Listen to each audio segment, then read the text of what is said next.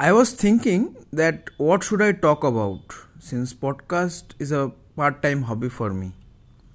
So I came across this. I came across a lot of news articles, researches, graphs, trends showing that not only India but other countries are going through what we normally call as a slowdown.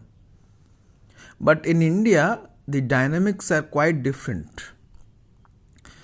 We are attributing the cause of a slowdown not just to cyclical issues but also due to supposedly mismanaged, misimplemented decisions like demonetization or G S T.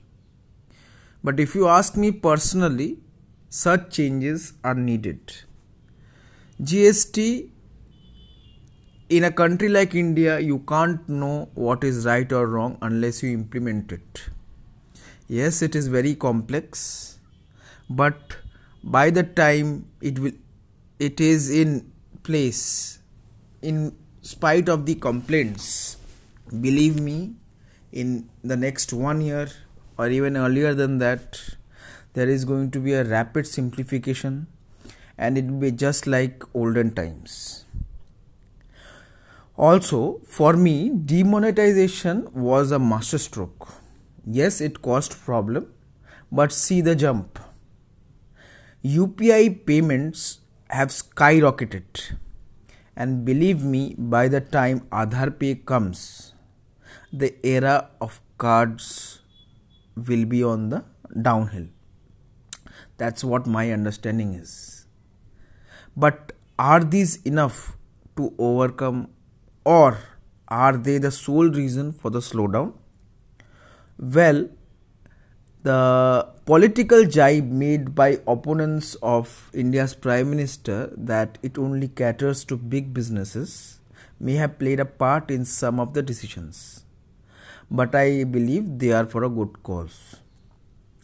I regularly go through articles, stock market inflows, foreign assistance, and other things, and I find that investors, in spite of the slowdown, are pumping in money into the Indian economy.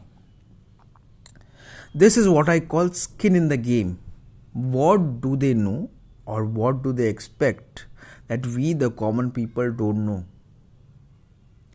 I believe in the next one year and with the new budget in place, we are going to see a rapid simplification of how we go about our lives. With K Y C becoming simpler and G S T being simplified, and with U P I picking up faster than before, and with latest amenity cars comparable to European standards, with the introduction of Bharat six, India may be in a better place. The inflation was less, and people are saying that we are going towards deflation, but I don't believe that is the case. It is a temporary issue and I believe it will go up higher. The luck is on the side of the Indian ruling party because it is happening in the first six months of their term. At the time they are looking at social issues, the economy is in a downspin. And they really look clueless, but if you are clueless, you will be brave enough to take reforms. And that is what the Indian economy needs. If you ask me, two major reforms should be on the cards. One is legalization of hemp and cannabis.